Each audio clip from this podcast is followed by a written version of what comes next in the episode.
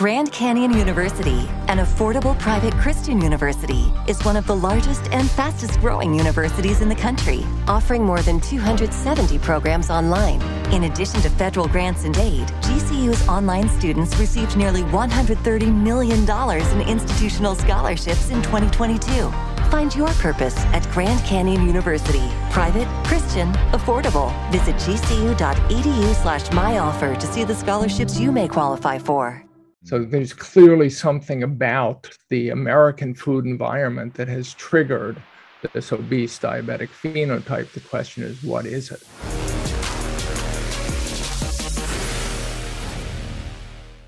Gary Taubes, welcome to the show. Um, pleasure to be here. Man, I'm really excited for this. Your book, Good Calories, Bad Calories, changed my life and my entire approach to diet and uh, just read your new book, The Case for Keto, and I am blown away. So, Gary, uh, there's a quote from your book that really stopped me dead in my tracks as somebody that really believes in the things that you have written about. Uh, even I have a hard time with this one. And so I want to start there. And the quote goes like this Fat people are not lean people who eat too much. How on earth is that possible? Okay, so let me start with one thing. In using the words fat people in the book, uh, I uh, am speaking as they did uh, 50, 60 years ago, knowingly. Typically, I would have said people who suffer from obesity are not people who don't, who eat too much. So I just want to point Fair. out that the uh, social unacceptability of the language was on purpose to make a point. And in um, the book, it feels completely contextual. Okay. So, you know, we've grown up with this belief system that people get fat because they eat too much. That's what we've been taught. If you if you gain weight easily, if you're someone who fattens easily, another term I knowingly sort of co-opt from 1950s diet books, um, the you are uh, supposed to get that way not because your body gains fat easily or your body gains weight easily, just like somebody who's, you know, uh, my 12 year old son, soon to be 13, is uh, plays AAU basketball, and there are kids who gain height easily and kids who don't, particularly at 12. So he's 5'5 and he wishes he was 5'10 and he'll never get there. Um, that's not determined by how much he eats or exercises, that's biological. So the alternative hypothesis, those of us who get fat and easily, simply our bodies want to store calories as fat. So some people's bodies don't, some people's bodies do. And the problem with thinking that those of us who do get that way merely because we eat too much is, and the advice you give them is to eat less and exercise more, which doesn't fix the problem. The body's still trying to accumulate fat, or it's still trying to, technical term is partition the calories it takes in into fat. All right. I think so we need to dive deeply into that because that that moment there is where all the conflict is. So talk to me about the um, the energy balance equation and how it could be possible. And you talk about the mouse study in the book, which was fascinating. I'd never heard that before. But talk to me about how the the energy balance equation isn't the only thing that matters. It just seems impossible for a lot of people that it isn't a simple equation of if I put in 2000 calories and I don't burn 2000 calories, I am obviously going to gain weight. And if I'm burning 2000 calories and I only eat 1800, then I should lose weight. And therefore, I should just be able to tell people eat less and you're burning. So, why doesn't that end up working? Okay, so that energy balance equation, which is the first law of thermodynamics, that energy is conserved. Um, and again, since uh, occasionally since the 1930s, and then it accelerates in the 1960s in the history, you start you seeing people rely on thermodynamics as the explanation for obesity. So the idea is you've got delta E, the change in energy in a system, is equal to the energy in minus the energy out. That's what the law of thermodynamics tells us, and it basically just says energy is conserved. So if a system is getting more energetic, it's got to take in energy, more energy than it expends. If system's getting less energetic, it means that it's letting energy out. The energy isn't magically appearing or disappearing. So the amount of energy in the universe is conserved, the amount of energy in a closed system is conserved. It all makes perfect sense and it's always true. That's why we call it a law of physics. But all it says is that one thing is equal to something else. So in this case, if you think of the energy in the system as the energy stored in fat, if the energy stored in fat goes up, if delta E is positive, then that's equal, that's the equivalent of saying more energy is going into the fat than is leaving the fat. Okay, if delta E, the energy stored in the fat, goes down, delta E is negative, that's equal to, it's the equivalent of saying more energy is leaving the fat than is going in. It's like, makes it so uh, crazy simple. It's one law of thermodynamics. It's easy to understand. It's and an example I use in my lectures is imagine if we were asking the question, why is the energy? You've got a room full of people and the energy in the room of people is increasing because people are more and more people are appearing in the room you know if they're coming into the room that means more people are entering the room than leaving it. So the room's getting more crowded the energy in the rooms. You know it's just obvious. If your bank account is going up if you're getting richer you're taking in more money than you're spending. You know if you're getting poorer you're spending more money than you're taking in. It's all the same thing but it doesn't tell you anything about causality. So for instance somebody the fat storage can go up for many reasons but the fact that more energy is going in than is leaving is just another way of saying that the energy stored in the fat is increasing. Okay, but where this gets interesting is for what what people attack on this point is okay, I'm willing to buy that the body has hormonal responses and like given if the insulin level's going up, then I'm more likely to store fat. But that doesn't change the fact that if this person who is getting obese would just eat less, that they would hit a certain point where it isn't possible for them to store fat. So while there might yes, be some true. complexities at play, like let's just cut to the chase, they just need to eat less and it will work. And you don't deny yeah. that that's true, right? No, of course not. One of the arguments always for this energy balance idea was if you starve humans, or you starve rodents, they will lose weight. And they'll eventually preferentially burn their fat stores. They won't at first. First, they'll go through their glycogen, then they'll go start using their protein, then they'll shift over to using fat to preserve their protein, but they will lose weight. So oftentimes, and, and I recently wrote about this for the, the news site Stat News, uh, and uh, I got numerous um, versions of emails that said, in effect, I God, I hate this. Um, there were no fatties at Auschwitz. Okay. And unfortunately, obesity researchers actually thought that way because you could starve people and they lost weight. Somehow that translated to meaning they got fat to begin with because they ate too much. So, one of the ways you challenge that kind of thinking is you find other examples of biological systems that you could affect in a similar way. So for instance, you could you have a growing child and you can starve that child and stunt its growth. But you would never say that it grows because it eats too much, because you know that the growth is a hormonal phenomenon driven by growth hormone and something like growth factor and other things. And the child eats a lot because it's fueling the growth, which is a you know, a biological response to the hormonal secretions. Um, you could starve a tumor and inhibit the growth of the tumor.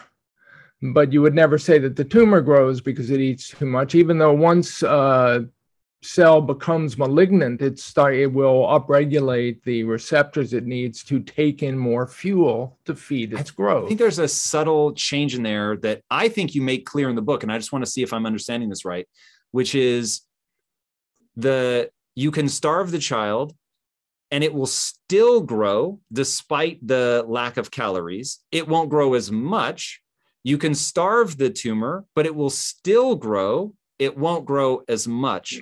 And what's interesting in, in like this whole debate is yes, there you're not going to find any obese people in Auschwitz because you've you've gone past some certain point that is the realm of reality, right? So most people are, are never going to live like that. There's huge implications when they're not, um, you know, confined and having their food restricted that they're going to go and, and eat to another balance.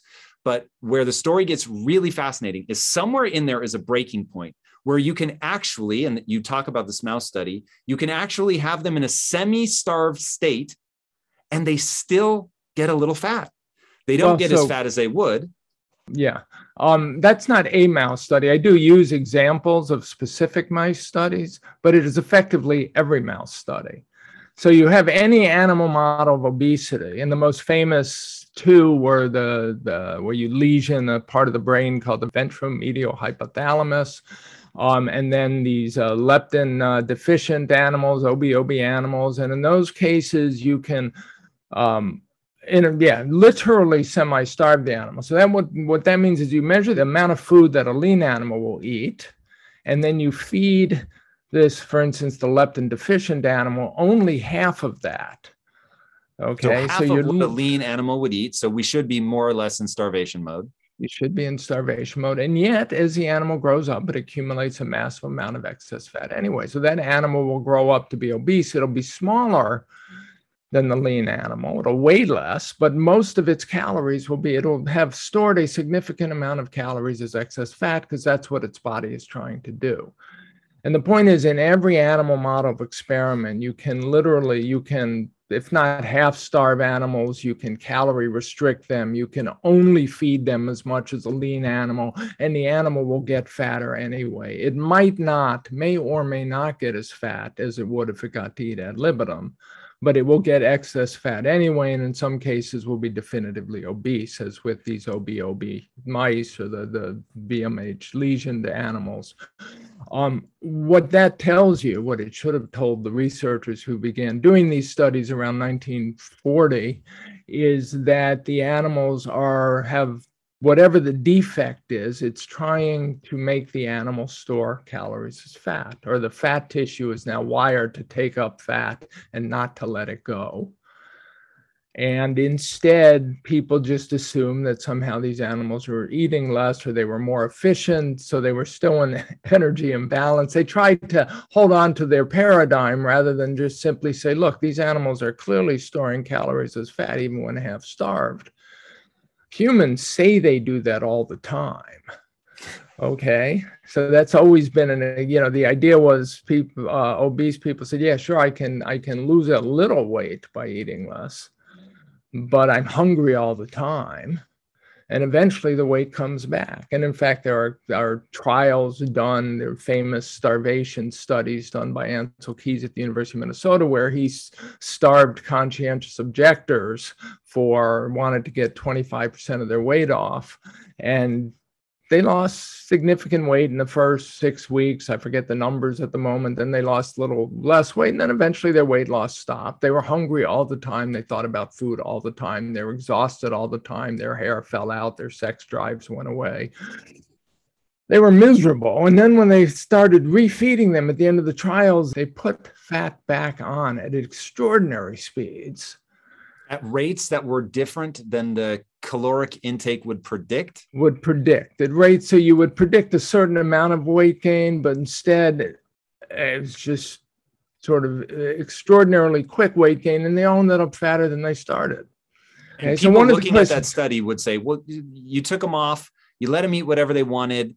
Of course, they're overeating the calories. They're in this massive surplus and they're just putting it on as fat. There's there's no contradiction there in the energy balance. Well but, you know when you have competing paradigms there's often no contradictions. The paradigms tend and by paradigms i mean you know the literal understanding of a paradigm. So you have a whole way of thinking about the problem and you tend to ask different questions. So another way to look at this is just to ask different questions. It's sure if we starve an obese person they'll lose weight. If we starve a lean person, they'll lose weight also. Okay.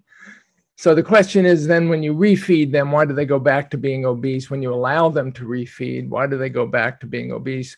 Um, for the obese person, the lean person only goes back to being maybe a little fatter than they used to be. Um, but the other issue is why is it you have to starve the obese person to make them lean?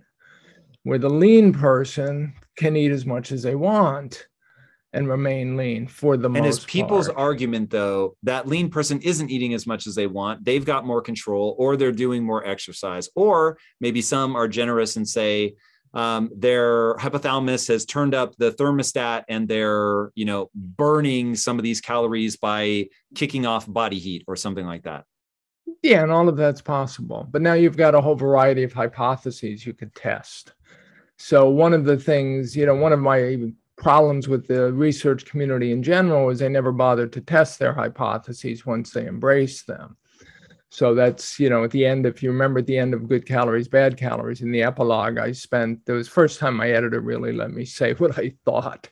And I went off on the absolute failure of this nutrition obesity research community to do reasonable science because even if it, when confronted with a viable hypothesis what scientists do is they test their hypotheses rigorously before they believe them to be true and this that didn't happen in this field so the alternative is, yeah, it's quite possible that you know the people remain lean just uh, consciously to moderation. Or one of the things they believe they, you know, they are smart enough to see when they're getting heavy, so then they eat less.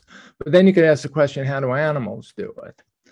Okay, because animals seem to eat as much as they want. Um, certainly, you know, you look at the deer that you know are so copious in New England. Um, you know, you get a lot of food available, you get more deer. You don't get fatter deer and you don't get obese deer, and they seem to eat all the time.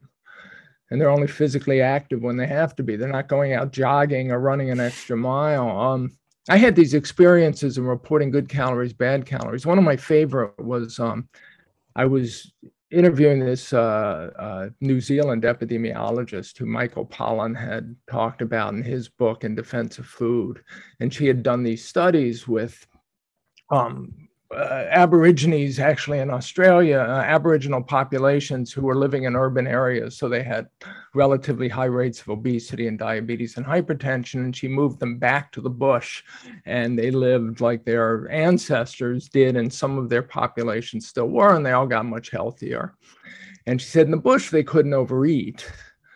And then she told me the story of uh, them killing a kangaroo the day before and eating six pounds of meat each. And I said, you're going to have to define overeating to me because these people are eating six pounds of kangaroo meat one day. And then she said, Yeah, it's a good point. And then she told me the story about some of her colleagues coming out from the university in the, in the city where they worked. And they came out to visit the experiment going on in the bush and they went for a jog. And these Aboriginals uh, were sitting around on their haunches laughing hysterically because this was the funniest thing they'd ever seen people voluntarily exercising if they didn't have to.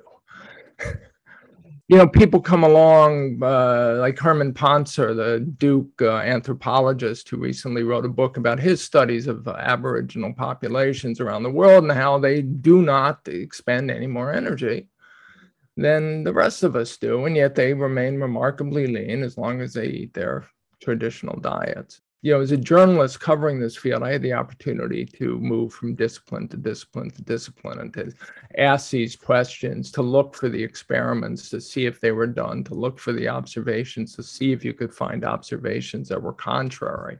So you can find populations that had extreme obesity despite relative starvation. Um, okay, before before we go any farther, I think, especially because I want to deal with Herman Pontzer, who I've had on the show, yeah. um, and I I want to get your hypothesis about what is going on. And in the book, right. you go into a lot of detail about, you know, it's really a tiny fraction of caloric difference between somebody that um, maintains their weight and somebody that ends up putting on you know 20 pounds in 10 years or whatever. Right. and it was pretty startling to hear that. And so you're like nobody ever talks about it's it's it's like i forget what you said like 12 calories a day. 20 pounds in a decade is 19 calories a day stored as fat. Okay so that's the equivalent of like uh, i don't know two almonds worth of fat maybe one and a half i forget the number.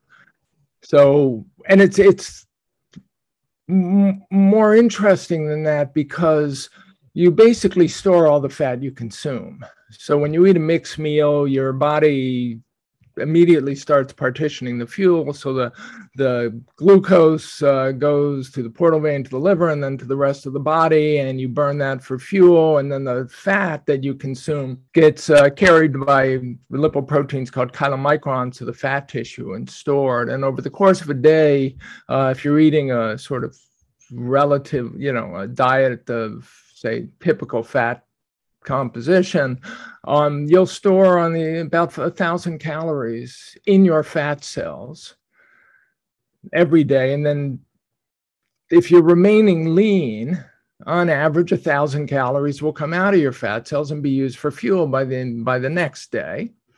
But if you're getting fatter, only 980 calories will come out. okay. So that's what you have to explain. And again, one of my arguments about the, the science in general is because people don't even never bother to quantify these effects. And because they don't actually study, the people who study obesity and hunger don't actually pay attention to the science of fat metabolism and fat storage. They're unaware of these numbers. Some are, some they're getting more aware as people like me have been hammering on them. But that's what you're explaining. So even if you say, okay, people get fat because they eat too much, you still have to explain why eating too much only leads to 19 or 20 calories a day being trapped in the fat tissue out of a thousand that goes in and 980 come out. Hmm. You know, it's, so a, it's enough- a real just to say it in like super layman's terms, it is it is this really tiny amount that no one is going to be conscious of doing that would be extraordinarily easy. If getting obese over a 10 year period were really the difference between eating or not eating two almonds, like, you know, it's pretty hard to believe that somebody would be incapable of doing that. So, well, that's the other now, thing. So, if you're telling them to eat less, what's the issue? Especially, you know, we all imagine, okay, well, somebody is obese, they're 40, 50, 100 pounds overweight. You could imagine how hard it is to get that back down to normal. But as we're getting fatter, we're getting fatter at this rate of 20 or 40 calories a day. I have a friend uh, I use as an example in the book who, by the time he was 18, weighed 400 pounds. Whoa. It's about six foot three. So he was, you know, if he had been 220 pounds lighter, he would have had a healthy BMI. And you figure out that 220 pounds over 18 years is about the equivalent of 100 calories a day stored as fat. Okay. So he was storing 100 calories of fat a day that his lean friends were not. If you could stop that, I mean, he was miserable. You know, this kid was tormented. Because he was trying to get lean. There were two reasons. He was miserable because he was trying to get lean. So he was, he was hungry his whole life. And he was being bullied and ridiculed for not being lean. Mm. So the extraordinary social burden of this disease, on top of this idea that you're trying to eat less your whole life, so you're hungry your whole life, on top of the idea that you should be out there exercising. So it's like, you know, I don't know if you've ever watched a gym class of um, like 10 year olds run around the track but you could separate they they separate out basically by body fat content so in the front you have the short very lean ones who look like Kenyans, but they're 10 years old and they're flying around the track and their feet are barely touching the ground. At the back, you've got the poor obese kids who are, you know, every step is painful. And the idea is if the obese kids are being ridiculed, right, because they're running slowly, they seem miserable. Hmm. They're not flying, and they're sitting there thinking, "Why can't I fly around the track like these other kids? What's wrong with me?" You know. But the point is, that's you're talking 100 calories a day. That's, you know, don't eat that egg. One egg. So your your point with that is that this is still such a small number that if it really were just that, this would be an easy problem to solve. Now, where this gets messy is that a lot of times the people that really get in bad shape, if you look at their diet, it's not exactly health food. And so what I want to begin to understand, and I think that the the idea of the lesion in the brain of the um, I, I think it was mice, uh, and how they they become so ravenous that even as they're waking up from the anesthetic, they're like almost you you refer to it as as gasping for air, but in right. in like an eating mechanism. Like they're they're just there's something compelling them to eat, and you had a subtle read on that that was different that really begins to upend like what the the paradigm as you were referring to earlier is because i think people watching right now still are not going to be quite sure what your hypothesis is about what's going on. If it isn't we know that eating less once you get to a breaking point does work but why there's this tremendous gray area in people that put on fat easily? Well again let's think about one of the arguments I'm making against the energy balance idea. As soon as you decide that obesity is an energy balance disorder, that means either intake is too high or expenditure is too low.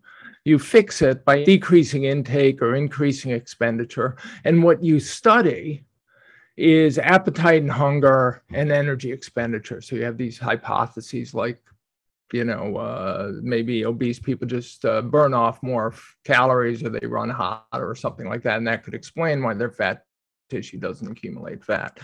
What you don't study is what was called intermediate metabolism. and might still be, which is all what happens to the foods after you eat them.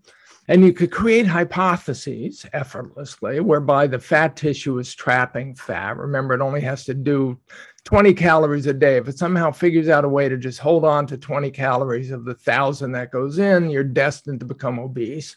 And what effect that's going to have on appetite and expenditure. In the case of these VMH lesioned animals with their gasping for food, which is how it was described to me by a researcher who did these um, rodent experiments in the 60s and 70s. Um, what's so interesting is when you lesion that part of the brain, the ventromedial, uh, ventromedial hypothalamus, the first um, measurable physiological effect you see is an increase in insulin secretion. So basically, these animals start hypersecreting insulin. And what insulin does is it partitions not, doesn't just partition calories into fat. It also shuts off the oxidation, the use of fat for fuel. Okay, so now you imagine these animals. They're a you uh, uh, knock them out to do the surgery. They wake up from the surgery an hour or two later, and while they've been asleep, their insulin has been elevated, and their ability to oxidize fat is gone. So, fat is the fuel you're burning when you're not eating and you're not getting the carbs. So, you've in effect created two hours of starvation and you've cut off the fuel supply that they would normally be burning for fuel while they're like for instance when they're asleep insulin levels go down fat comes out of the fat cells you burn the fat for fuel that's why we don't wake up in the middle of the night to go eat because we're burning our fats. Our insulin levels are low. That allows us both to mobilize fat from our fat cells and to burn the fat for fuel. Once you've created and in effect this what's called hyperinsulinemia, you've shut off that fuel supply. Since the surgery, the animal has been literally starved. And then it wakes up from the surgery starving. And the reason it's been literally starved, it's because it can't use its fat for fuel. So it doesn't have any glucose in the system and it can't access the fat. So it's literally dying for energy. What is it about damaging that region of the brain that causes this? Is it that damaging that region of the brain causes a spike in insulin and the spike in insulin is the problem? Or is there something else going on? Well, that's the sort of thing. I mean, you know, the way when the researchers in the 1930s, when brain anatomists were doing these kind of studies, one of the ways you figure out what the brain does different regions of the brain do is you lesion that region of the brain, you basically break it and you see what no longer functions. So it just happened to be that that was a region of the brain that if you lesion, the animal will both get obese and what's called hyper manifests this hyperphagia, this extraordinary hunger. But the interesting thing was, again, you could control its food intake. And the animal's going to get obese anyway. So okay. you can starve. These are the mice that you starve, and they still end up adding fat. Yeah, in these cases, you uh, you pair feed them. So you only feed them as much as a, a lean animal eats. You only feed them. You calculate what they're eating pre-surgery, and you only give them that much access to that much food, and they'll get obese mm. anyway. So again, the argument and, is that you blame it on the eating too much. So you assume, and the field did assume that the ventromedial hypothalamus is a is an appetite control center. This is at the heart of still many theories of obesity. And the way we know this is because when you break it, the animals get obese, get hyperphagic. They eat so much, but they'll and they then get obese, but they'll get obese even when they don't aren't allowed to eat any more than lean animals. So what does eating too much have to do with it? And what's interesting is back in the early 1940s when these studies were being done, the leading neuroanatomist of the day, a man named Stephen Ranson at the Chicago, I think it was Northwestern University, Ranson had just come out of doing similar studies where you could create a disease called diabetes insipidus by lesioning a different part of the brain. And in diabetes insipidus, the animals urinate constantly and they're thirsty all the time. So they drink constantly. And what um, Ranson figured out is that the, the lesion actually causes them to urinate. And so the thirst that they manifest is not caused by the lesion, it's caused by the urge to replace the body water that they're mm. losing through the urination. The same thing happens in, in you know, untreated diabetes of any kind. Um, so Ranson said to himself, look, if the animal's losing water and he's so thirsty, it's so thirsty because it's replenishing that water, maybe this animal, the VMH lesion, is losing calories into the fat and it's eating so much it's hyperphagia because it's replacing the calories that it can't that it's losing into the fat just like the other animals losing water by urinating so his theory was basically just that that the lesion causes the animal to accumulate excess fat and the animal eats a lot to try and replace those calories. And then uh, three months after he wrote that paper um, died of a heart attack. And his graduate student who had created this lesioning technique, uh, Albert Hetherington, it was 1943, joined the Air Force and went off to participate in the Second World War. And so they stopped arguing for that theory, and the counter theory that the lesion caused the hyperphagia was being touted by a, another former graduate student of Ranson's, a guy named John Brobeck. And John Brobeck kept writing about it, and Brobeck's theory took over the field purely because Ranson died and Hetherington joined the Air Force. So crazy. So, yeah. your hypothesis, if I can put a fine point on it, is the reason that people who get fat easily get fat is not because they're overeating per se, because that is still some part of the equation. Um, they're still intaking enough food that they're not below that breaking point where no matter what, you're going to have a problem. You're going to lose weight. Their fats, their fat cells, for reasons we have not yet discussed, uh, are taking up more calories than they ought to. And right. it is leaving them perpetually accumulating fat because they'll be hungry enough that for them to eat so few calories that with their supercharged desire to grab fat, it's basically an impossible way to live unless somebody locks you in a cage. And so now yes. people say, or, uh, "Oh, this concentration is a- camp," as the case may be. Right. Yeah. So yeah. people thusly look at it and say, and this is where I think the complexity comes in. They know the the judgmental person looking at that person knows there is a caloric point that I could drop you to where you are going to get lean. But what they're not realizing is that hey, some people's fat cells are sucking up an unusual amount of fat, which is leaving them extraordinarily hungry. And I'm going to guess that part of this mechanism of sucking up too much fat is an increase in insulin. And so now you're not only storing too much fat, but you're not accessing the fat to burn. And so now to get fed, you're going to need to eat. And this part now I'm really guessing that you may find yourself drawn to carbohydrate foods because that's going to turn to glycogen or glucose, excuse me, uh, in your system. And therefore, now, finally, I have something that I can burn, but that's going to exacerbate the situation because now your insulin levels are going to go back up. And so you're in like this death loop of the only thing that makes me feel fed are these high carbohydrate meals. I'm able to pull a ton of fat into my cells as it is, but I can't get it back out because of elevated insulin levels it's not just that you can't get it out you you can get it out on occasions but as long as insulin is elevated your body is being told not to burn the fat but to burn the carbs. So if insulin is elevated carbohydrates are your fuel. So part of this theory is also this concept of insulin resistance. So your body becomes if you're overweight uh, you know particularly abdominally if your waist size is increasing that pretty much tells you you're insulin resistant if you're insulin resistant your body has to secrete more insulin to take up a set amount of glucose from this from the circulation and burn it for fuel so uh, you have elevated, abnormally elevated levels of insulin most of the day. And when the insulin is elevated, it's telling the rest of your body to burn carbs. It's telling your fat cells to store fat. It's telling the rest of your body, don't burn the fat because it's only supposed to be elevated when there are carbohydrates available to be burned. And so it's telling them to burn carbs. So carbs are, in effect, your body's primary fuel source when insulin is elevated, and you can't switch over to burning fat because the insulin prevents that from happening.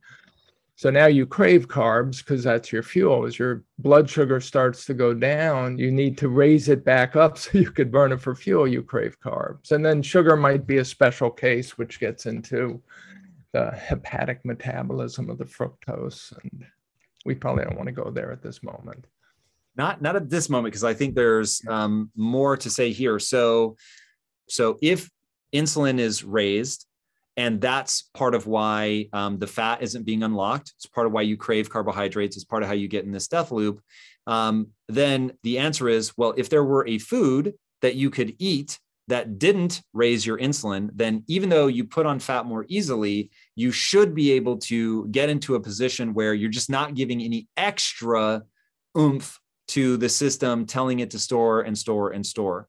And so yeah. now we get into cutting out carbohydrates. Yeah, well, there's another aspect of this, which is um, your fat tissue is the most sensitive tissue in the body to insulin. So if insulin is elevated even a little bit, your fat tissue will hold on to fat. That's what it does. And this sensitivity of the fat, the exquisite sensitivity of fat to insulin is something that's been known since pretty much as soon as they could measure insulin in the bloodstream, which was the 1960s. Um, actually, even before that, when researchers wanted to test whether or not there was insulin in the, like you want to find out if someone's secreting insulin, you take a blood sample, you inject some of the blood into a petri dish, which has fat cells from a rat in it because the fat cells will respond if insulin's in the blood at any level, whereas other tissue might be resistant to it. The fat always stays sensitive to it. So the idea is if you want to get fat out of your fat tissue, the fat has to see, in effect, no insulin. Hmm. And how do you know if you're how do you minimize your insulin levels while you eat an effective ketogenic diet in fact if you're in ketosis it means your liver is seeing basically very little insulin and your fat is seeing no insulin because it's mobilizing fat from the fat cells so that they can be converted to ketones in the liver. So the case for keto is literally some people you know the idea is so there's some simple ideas that come out of it. Carbohydrates are fattening because they raise insulin and insulin makes us store fat as fat in our fat cells. So the carbohydrates regulate the fat storage in effect through primarily the hormone insulin. Other hormones also play a role but you can simplify it to insulin um, so carbohydrates are fattening to those of us who fatten easily. Not all of us are susceptible. And if you want some of us, the case for keto, if we want to get significant fat out of our fat cells and keep it out, then we have to minimize insulin. And minimizing insulin means, in effect, minimizing carbohydrate consumption. One thing you so, said in the book really plainly that it it sort of put everything together for me was when you're thinking about people that put on fat easily it really might be as simple as the amount of insulin that needs to be present in the bloodstream in order for the fat cells to lock down to pull in the fat and not release anything yeah. just might be really low. And so my wife has a friend who man this woman all she eats is carbohydrates and she is just stick thin. Now if if that's true that would make a lot of sense that she just has a very high level that where she can have insulin in her bloodstream that's pulling out the glucose um, but her fat cells tolerate quite a high level and don't have that same ravenous desire to partition um, the available um, calories into the fat cells. And when you think about it like that, my only remaining question is okay, that makes sense. But where, given that energy balance is a real thing, the energy has to be going somewhere. So what right. is happening for her? Does does anybody know? Have they done any tests? Like what's going on? Is she breathing it out? Is she running hotter? Is she uh, is it Could be all of the above. Her stool.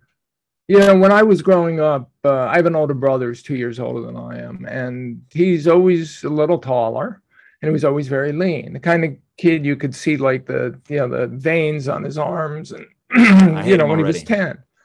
Um, I never really thought about it. We were just different. We were just different. You know, he we both ate as much as humanly possible. In fact, by the time we were in our teens, we ate dinner and it was 18 minutes. So back then, you know, your mother was a work, you know, a working housewife would cook family style. So like two roast chickens for four people and you know some starch and some green vegetable and we would eat fast because if i didn't eat fast my brother would get to it before i did so massive amounts. He was he could not put on fat, and I could not have been as lean as he was unless I starved myself. He grew up. He became uh, didn't want to play football in college because he saw a chart in the coach's office when he was making the rounds of colleges that they had him bulking up from 190 to 240. He was six foot five. Whoa. And he thought that's out of the question. So he became a rower and he would row an hour a day and then run an hour a day and, you know, lift weights an hour a day. And I became a football player and I did get up to 240, you know, but I couldn't run 10 miles. He could do it, you know, run 10 miles, come home, change into his street clothes and go off to class. I would, if I did it, I would, A, my body would break down and then I would be, you know, in a coma for two days. Um, it's conceivable that the reason he exercised so much, he ate enormous amounts of food. I mean, he once told me that he didn't get, never got stuffed. He just got bored of eating after a couple of hours. Whoa. Okay. But he could not put on fat. He just couldn't do it. So his body must have burned those calories off. And one way you do it, and when you again, you go back to the, you know, pre 1960s medical literature, the research would talk about the impulse to physical activity, like literally having energy to burn. So somebody like him, he's he's going for 10 mile run. He's not thin because he's running 10 miles. He's running 10 miles because his body doesn't want to store calories as fat, wow. so it's got to burn them off. It's a different way of thinking about everything. So you kind of flip the causality. So going going back to Herman Pontzer and um, his take on the Hadza is that they're not burning any more calories than anybody else. Uh, they intake a ton of carbohydrate in the form of honey but I'm very curious what what is going on there is do you think that the data is inaccurate and they really are being more active and burning more calories no i mean the question is what so the, the issue was always not the amount of carbohydrates but the quality of the carbohydrates being consumed so western populations you transition basically refined grains and sugars were the problem um, and those hit harder in terms of insulin versus honey? Well, that's what we don't know. So then the question is because in the West, you rarely see people eating more than a pound or two of honey a year. You look at honey consumption over a century, it barely changes. But what did change was massive amounts of sugar. Um, it's this question what constitutes a black swan for hypothesis? So, the part of the hypothesis, another aspect of it discussed in Good Calories, Bad Calories, is this Western disease observation which begins actually in the late 19th century with a French physician who documents higher rates of cancer in urban areas, in rural areas, and in Europe than in northern African populations, and postulates that cancer is a disease of civilization.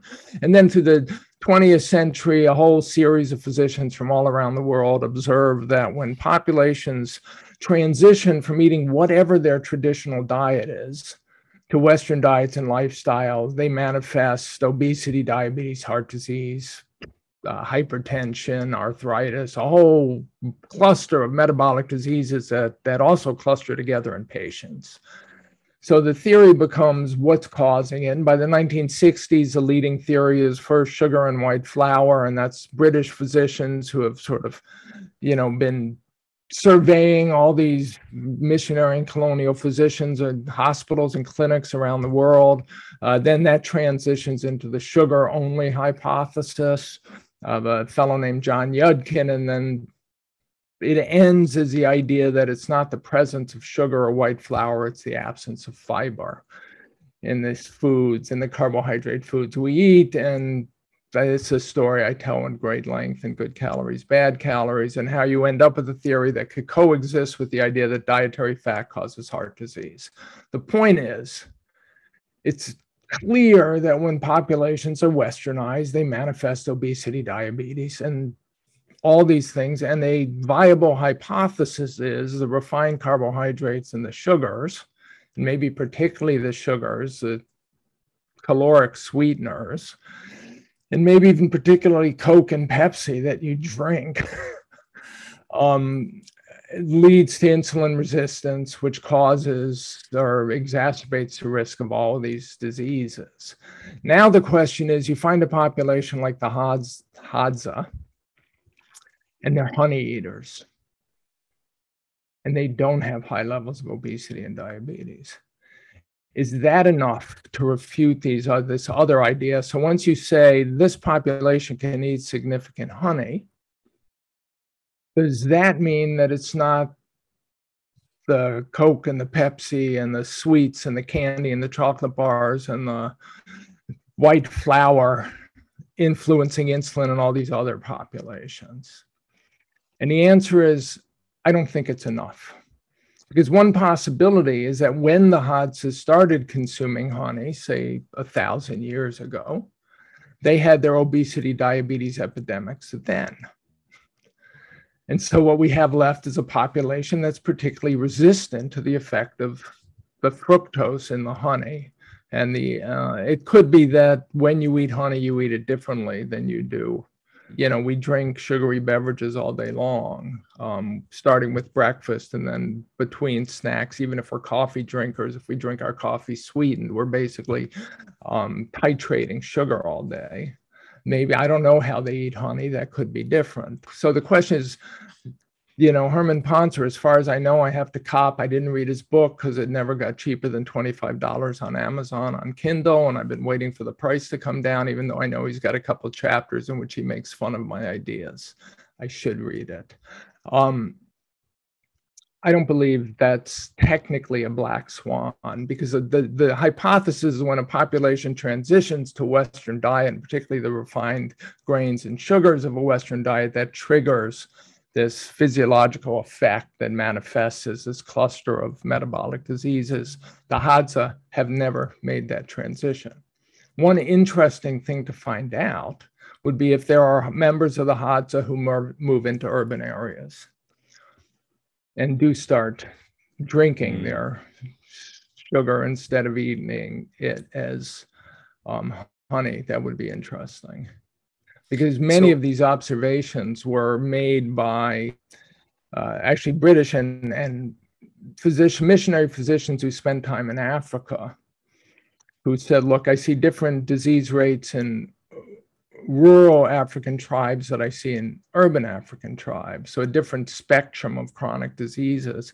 And in Africa, I have uh, urban black population that has very low levels of obesity and diabetes. But if I go to America, I will see a black population only 200 years separated in time with very high levels of obesity and diabetes. Mm. So there's clearly something about the American food environment that has triggered this obese diabetic phenotype. The question is, what is it? if it's not the honey, if it's not the sugar, if they you say the honey refutes it, I don't think it's enough. Um, I think there are too many other explanations for why the Hadza might be able to consume honey and not get obese and diabetic and heart disease and all the rest.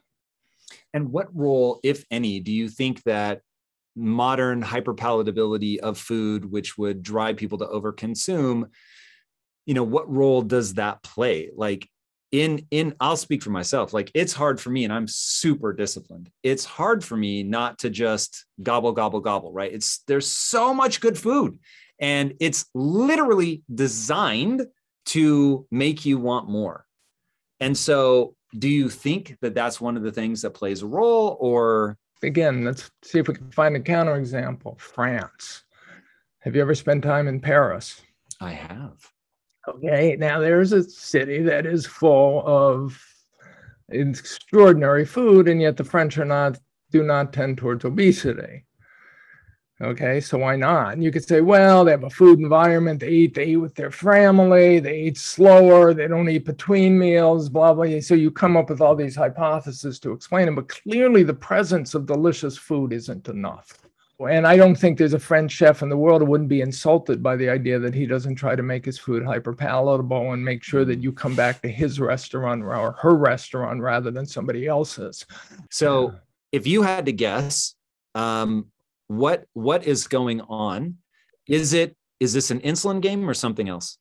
Well, again, if you just look at fat storage, so here's the idea: we have a disorder of excess fat storage. Okay, that's first principles. You know, somebody come, they're 200 pounds overweight, their problem is 200 excess pounds of fat.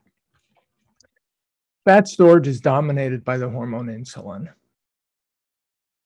We know that. That's no, that's textbook medicine. It's been textbook medicine for roughly 70 years. Um,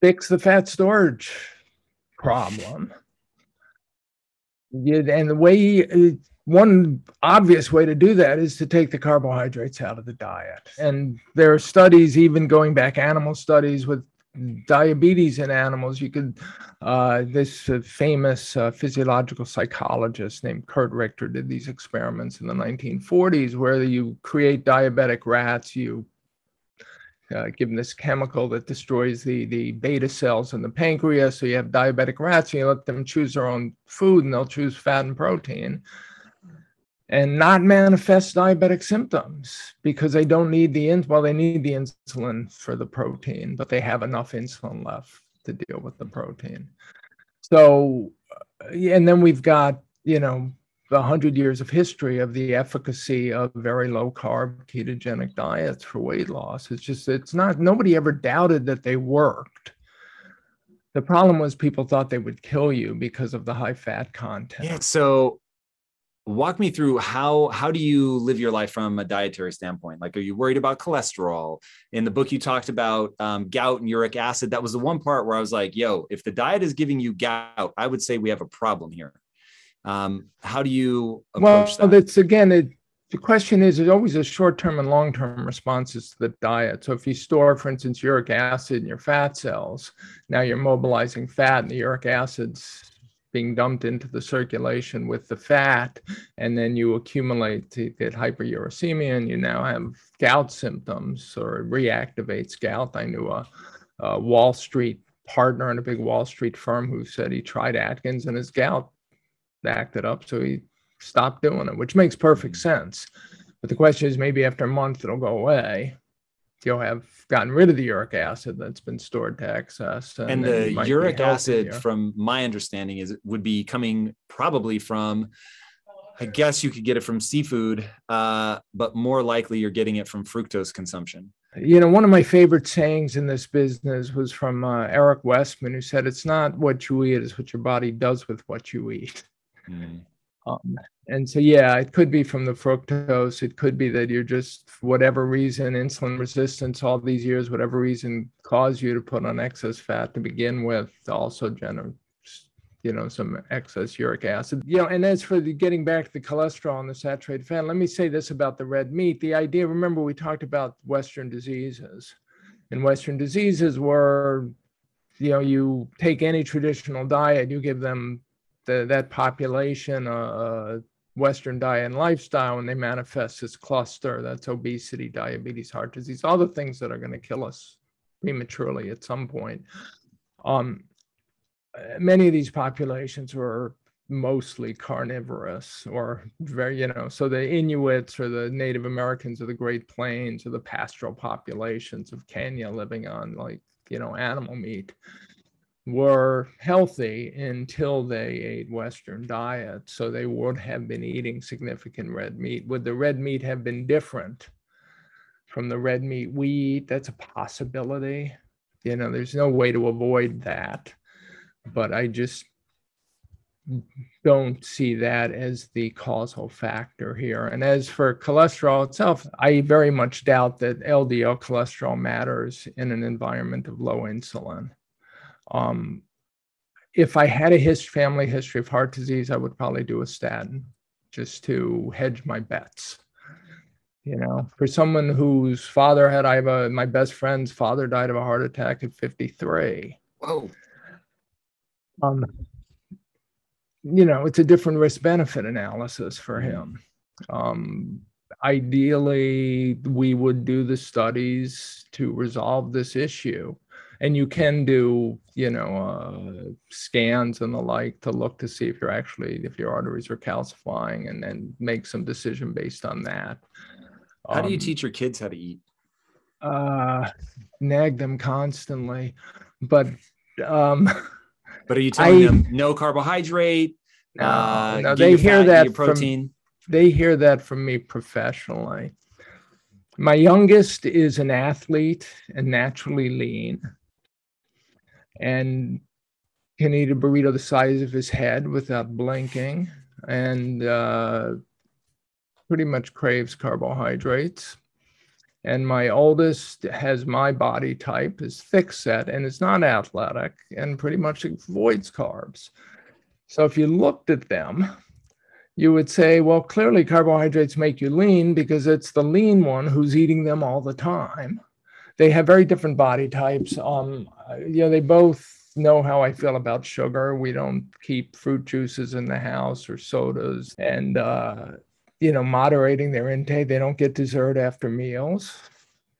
But, you know, then at some point, like me, if they start getting, you know, gaining weight easily, though, they certainly have the intellectual tools now. And they've heard me talk about it enough to other people mm. that they could mm. give my lectures for me.